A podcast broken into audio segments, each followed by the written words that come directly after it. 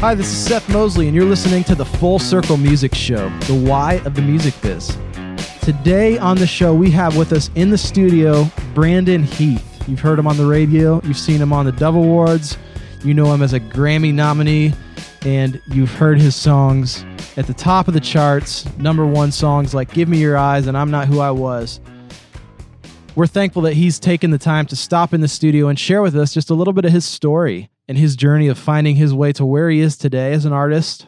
He also gets pretty open about the struggles of what it is like to be a signed artist and what it's like to try to write songs for a record and just be butting your head up against a wall and to go through the creative process is not always the easiest thing as a lot of people from the outside think a lot of people think the artists just wake up and they write their record and turn it in and it's done. But if you're on the inside of the industry, you know that that's not always the case. And this show is a very good living proof of that. Brandon opens up about his story and his struggles along the way. So there's a lot of good stuff to get out of this one.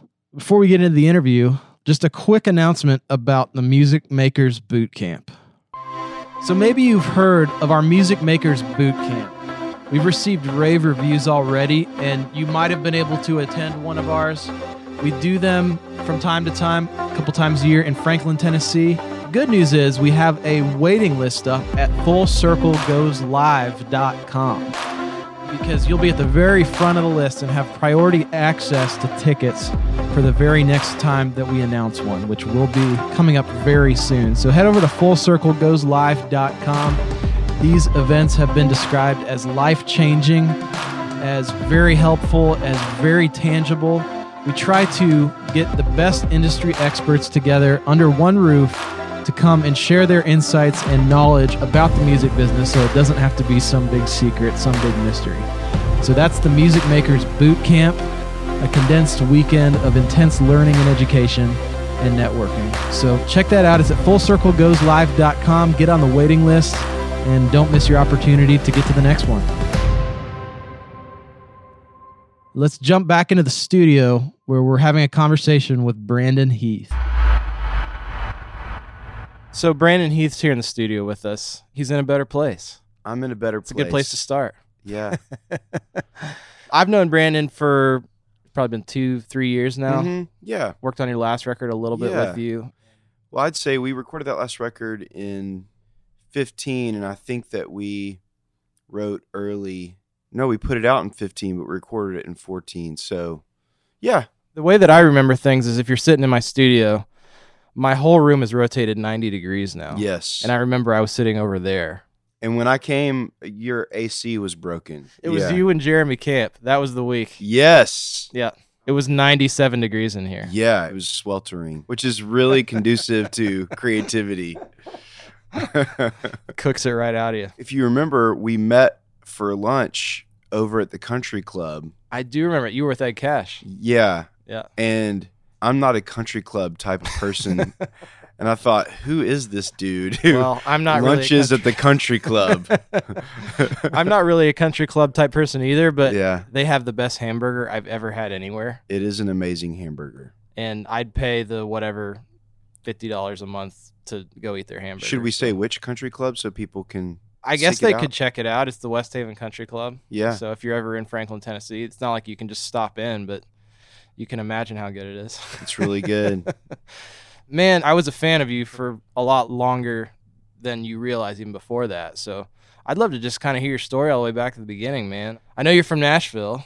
I am a Nashville kid. I grew up in West Nashville. I was born, I'm not going to say what year, but my dad's native Nashvilleian, and my mom is from Waverly, Tennessee, which is about an hour and a half west of Nashville.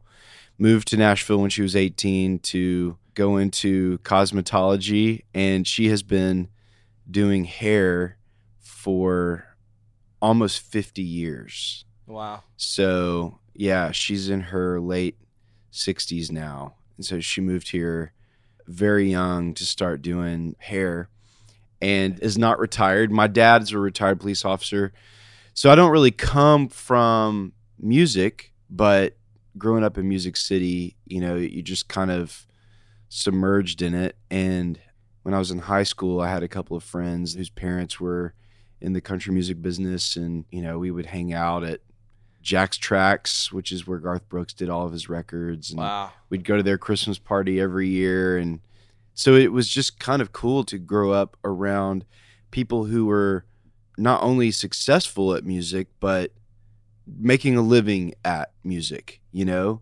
you don't realize how many jobs there are in the whole music industry. I mean, people know about the artist, but they don't know about the producer, and they don't know about the manager, and they don't know about the promoter and the marketing team. And back then, they didn't know about duplicators and Yeah. publishers. I mean, there's so many people who find work in the music business. I went to MTSU, Middle Tennessee State University, and I remember sitting in my first year of the recording industry program there. They call it RIM. And this is in 97. It's one of the few industries where we can guarantee you a job when you graduate. and my oh my, how things changed in a matter of five years, which it took me five years to graduate. I did not graduate with a recording industry degree. Funny enough, I realized halfway through I did not want to go into engineering. Yeah. As I look at you, you're sitting in front of your Pro Tools rig, and that's just never been my thing. I always wanted to be the guy in the booth, Hmm. you know, just being creative. But then when Pro Tools, and this is pre Pro Tools, Yeah. so when Pro Tools hit this stage, I actually think now I regret not learning more because mm. it's such a tool for creativity now. Yeah. So anyway, I graduated in 05 and I got a pub deal with Brentwood Benson. I had been working at Young Life camps every summer. And Young Life is an outreach to high school kids and I was the guy behind the sound booth. Bebo Norman was there as an artist and I did his sound for about a month and became friends with Bebo. Wow. I should tell us a story about actually that I would love to hear that just because that sounds fascinating. it's a lesser known pretty sure it's never been recorded this story but bebo we were probably three weeks into the assignment and i finally got the courage to tell bebo that i wrote songs and i wanted to play him a few songs and so we went into my cabin where i stayed i was there all summer i was there for four Yeah. months Yeah. and he came into the cabin i mean it was a mess you know we slept in bunk beds and I played him a couple of songs and he was really impressed. First of all, he's like, Why didn't you tell me all this time that you wrote songs? And wow. We were sitting on the ground. I gave him my pillow. You know, I was like, Here, you can sit on my pillow, and no problem. He farts on my pillow to be funny. That's amazing. and that was the beginning of a long no so i got three cuts on his next record Yeah. called try Yeah. and it's the least performing record that he had at the time i had the title track and a song called soldier so anyway i ended up getting a pub deal Yeah. so i owe bebo a big debt of gratitude when i graduated Yeah. I had a pub deal right out of college. So the only real job I ever had was working at Starbucks. And yes, I consider that to be a real job. I loved working at Starbucks. I just remember, you know, hearing music over the sound system behind the bar at the barista station and just wanted to do music. So really thankful yeah. for those early days. When you're working at Starbucks, I mean, you kind of lived in Nashville. It's not like you made the move. So was that through like the beginning of your pub deal years to kind of get you through, or when was that? Yeah, I mean, it was the last year of college, which would have been 02. I was working at Starbucks, but I also met this guy named Matt Wertz, Mhm. and I went to MTSU with a guy named Dave Barnes. Yeah. And so Dave was a great friend of mine. We wrote together even in college in the early 2000s. And Dave introduced me to Matt. And Matt was looking for a roommate. I was living in the upstairs of my parents' house and it was free. You know, I was 20, 22, 23 at the time. And Matt was like, man, you're too old to be living at home. You need to you need to be my roommate. so I moved in with Wertz over in Green Hills, and we lived there for like two years. And then he bought a house over in East Nashville. Before East Nashville, well, East Nashville was just on the cusp. This is 05. For listeners out there, East Nashville now is one of the most expensive places in all of Nashville. It's like hipster But- paradise. but it used to be the ghetto. Yeah. And where we lived is still kind of rough, you know. Sorry, some people are offended by the word ghetto, but it's like it's a rough part of town, high crime. sure. If you're watching the news at that time, and this is not biased, but right. it was where the crime was happening on the news pretty Yeah. much every night. We had, in two different occasions, we had bullets come through windows Wow. of our room. So we lived very close to a high crime area, and it's real. Like it was real. One night I was home by myself, and I heard one of our back windows break, and I called the cops. I was like, freaking out. So I called the cops, and a helicopter comes, and I mean, it was just some kids that were throwing rocks at our house. You know, Unbelievable. They sent a helicopter Oh, as yeah. opposed to a. they sent a helicopter. Amazing. So the reason that I, I bring all that up, Wertz and Barnes, both great friends. Matt would become my best friend, and still is to this day. He was the best man in my wedding, and Wow. but they were emerging as indie artists at the time. Both believers in Jesus, but not really making Christian music. They were making more pop, you know, love songs. I was just seeing them emerge as very successful independent artists. Mm. This is also when the independent scene was really taking off as well. So I was thinking about going the indie route, but I also had a friend who was a producer by the name of Dan Muckala. And Muck was working in the Christian industry. And so we started meeting about possibly working together. Hmm. So, Did you kind of give him a demo CD? Did he know you were an artist? Because that's the intimidating thing for a lot of people. Is like, well, how do you get your stuff out there? Do you just approach somebody and say, hey, I do music, I write songs? Because yeah, those are always kind of awkward conversations to have. It definitely took guts, although, you know, it was in week three of working with Bebo to go up to him and say, Hey, I'm a songwriter. Could I share some songs? But it was not really to get a publishing deal. It was more, I want to share. I want you to hear what I create Yeah. because Yeah. he gained my respect. From an artist's perspective, it's just wanting to share. Yeah. And maybe there's some need for validation, you know? Sure. You're a professional. Do you think I'm good? That Sure. kind of thing. So how I met Muckala, I was actually in a men's group with him at my mm-hmm. church. We went to church together. And I would lead worship every once in a while at my church. And, I, and I'll say this I enjoyed leading worship, but what I enjoyed more is writing more from an autobiographical mm-hmm. standpoint.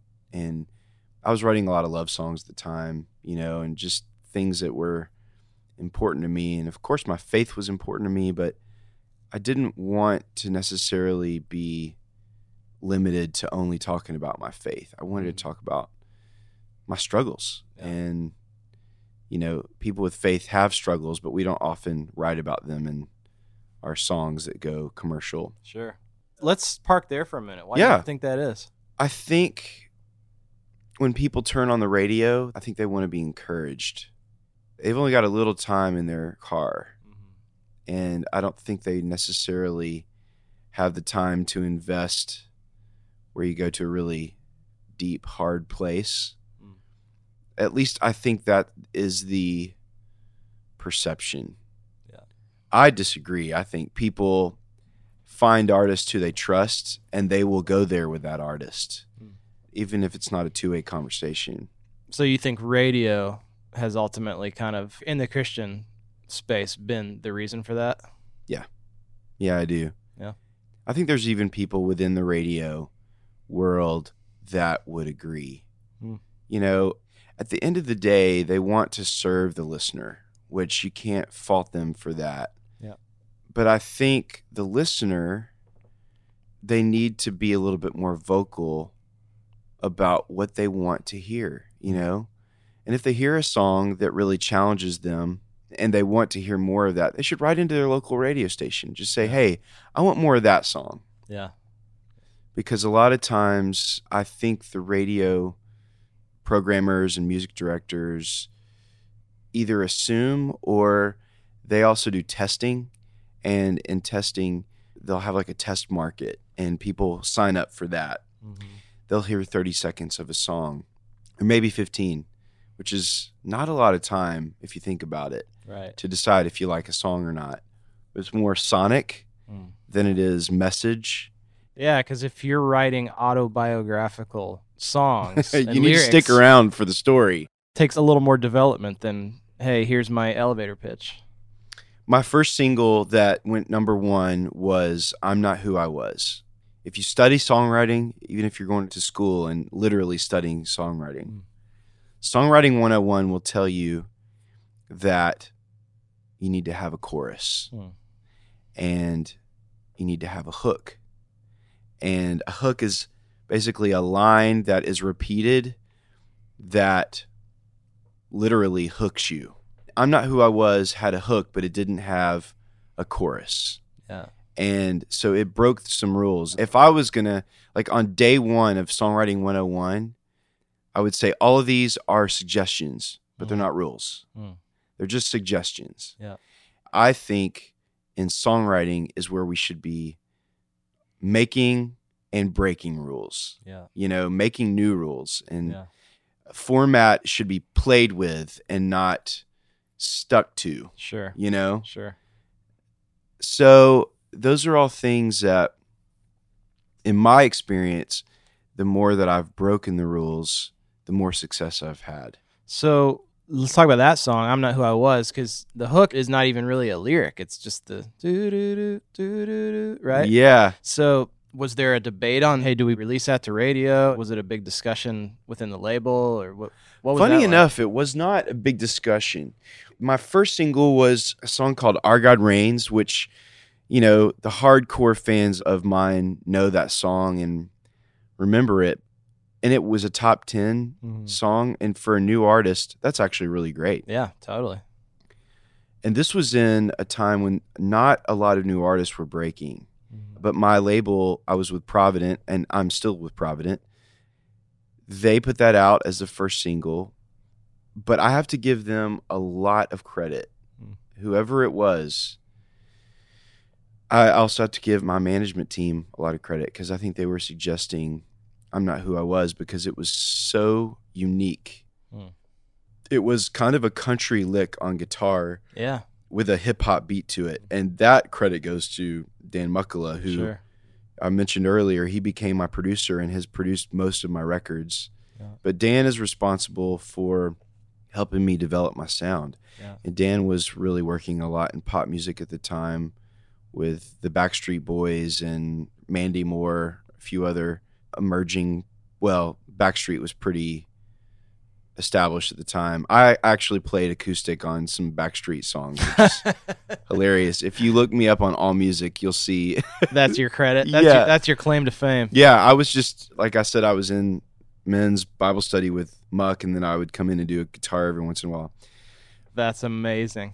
Yeah, Muckala put that beat on there, and so it was this country lick with a hip hop beat Yeah. and a very earnest. You know, my voice was very much my speaking voice. Nothing put on about it. And it just seemed really genuine. And I still to this day get more emails about that song than Hmm. than any other song I've ever written. Wow. Yeah. That's so fascinating. So you talked a little bit about developing your sound. I think a lot of artists maybe listening to this are kind of curious about that process. What did that look like for you with sort of, you know, air quotes, finding your sound? Was that you and Dan just kind of sitting that a bunch was of stuff? that was a lot of trust in Dan. Being in men's group with him, we'd already gone pretty deep Mm.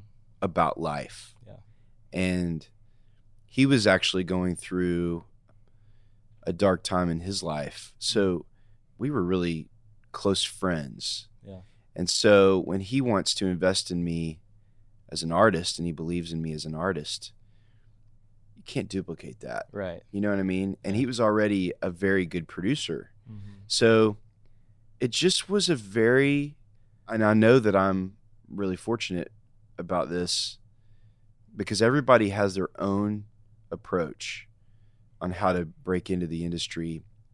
But my advice to people is if you follow the principles of Jesus, just serve Mm. and it will come back to you.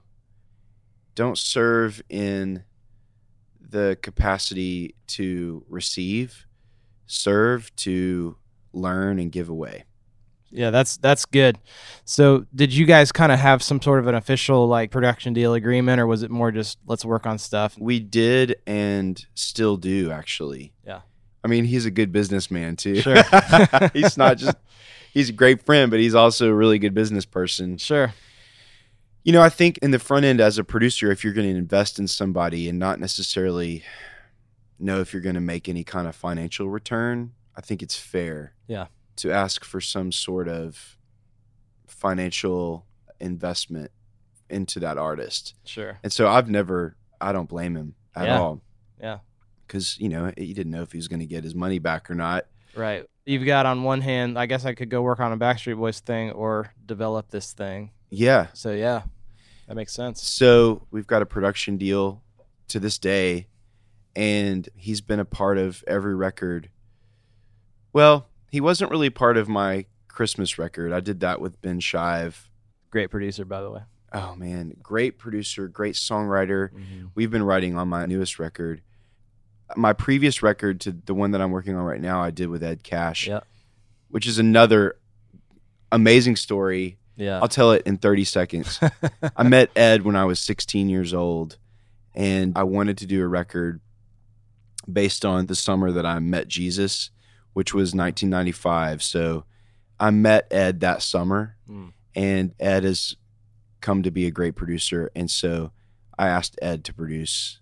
Well, I wrote Only Just Met You. Yeah. It was going to be Yeah. called Only Just Met You, Yeah. the record. Yeah. But we called it No Turning Back. So Ed did that record, but I'm back with Muckala Yeah. working on my seventh studio record with Provident. Yeah. That's awesome, man. Well, as we're kind of wrapping up, we always talk a lot about. I feel like one of the emerging themes of Full Circle Music Show is the struggle behind the scenes that most people are really kind of oblivious to. I think there's a perception that as a great artist like you are, that you just wake up, you have this idea, you write a song, call the producer, say, let's record it, and then put it out on radio. But there's a lot more to it than that. You're one of the few that can wake up and write a great song. It's great, you know. But talk a little bit about what the process has been like. I'm also the kind that can wake up and have no idea what I'm going to write and Mm. literally not write anything. Mm. You know, I mean, I think that it's important to understand that there's two sides to everything. I'm not Christopher Walken and I don't put my pants on like Christopher Walken and make gold records, you know. I love that you have your sign behind us and I'm sure other people have noticed it, dare to suck, Yeah. you know. I think you have to be willing to fail Hmm. and fail and then not let it get to you, you know. And there's some days that it does. You know, I made a record about five years ago called Blue Mountain that Muckala was the producer of, and he was like trying to talk me out of it. The label didn't get it. My label's happy that I made it now, but it did not fit the format that we've been talking about. Mm. But I just felt like it was the record that I needed to make. I still feel like it's the best songwriting Mm. I've done to date Wow. Why was Muckala trying to talk you out of it? because he wasn't sure that my record label would know what to do with it and he was absolutely right Yeah. you know they're in the christian music business they know how to do that Yeah. but they don't know how to do alt country slash americana Right. at the time the avett brothers were really big mumford and sons was doing really well on pop radio so i felt like it was time to go there Yeah. for me it was and i have no regrets Mm. But that was kind of a decline in my record sales, in my radio success.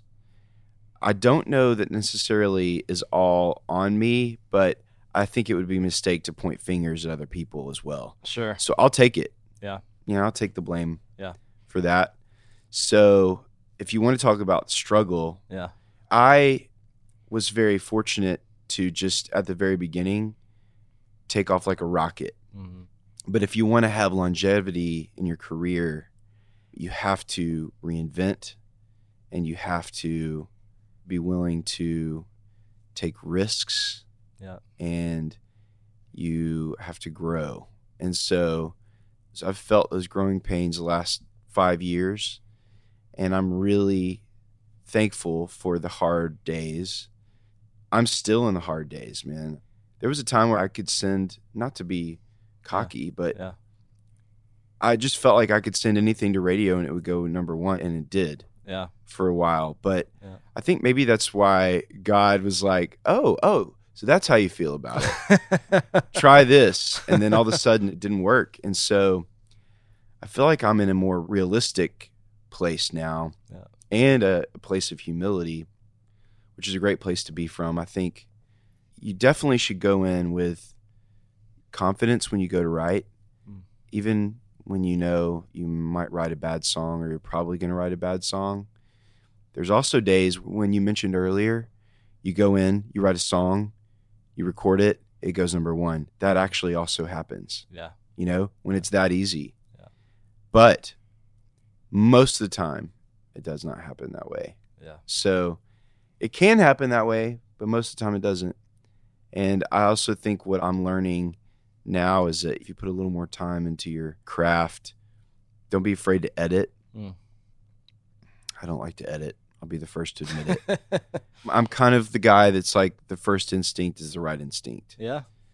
But A lot of the time that's true, but I you- agree. You're totally right. I think it's more about the exercise of actually being willing to say, what if we rewrote that chorus? Or this was a slow song. What if we made it a fast song? Or just Yeah. trying different stuff. I think it's part of the, the journey.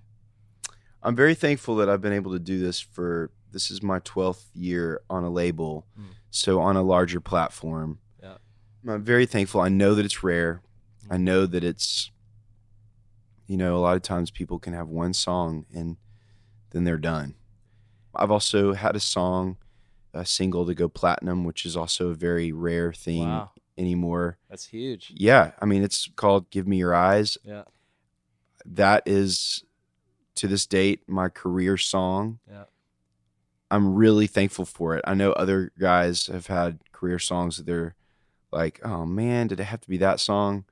But Give Me Your Eyes, I'm so proud of it. Yeah. I wrote that with Jason Ingram. I think it was Jason's if not his first number 1, Yeah. I think it was one of his very first number ones and Jason has gone on to a lot of success and Right. so I've been writing a lot with Jason again. And that's been really cool. You know, Yeah. We wrote back in 03. He had just finished as an artist. Yeah. He didn't have a very successful run as an artist, but man, he's been maybe the biggest songwriter in Christian music history. He's Yeah. had a ton of number ones, but a lot of songs that are being sung in the church. So when you fail, you can come back as something bigger and something that maybe you enjoy because he gets to be home, you know? So failure is definitely something that you should feel the impact of, but don't let it discourage you. Hmm. It's not Yeah. the end. Just reinvent, stay true to who you are, and you never know how God will use that. Yeah. That's good, man. Brandon, thanks so much for taking the time to do this today. It was awesome. Yeah, thanks for having me.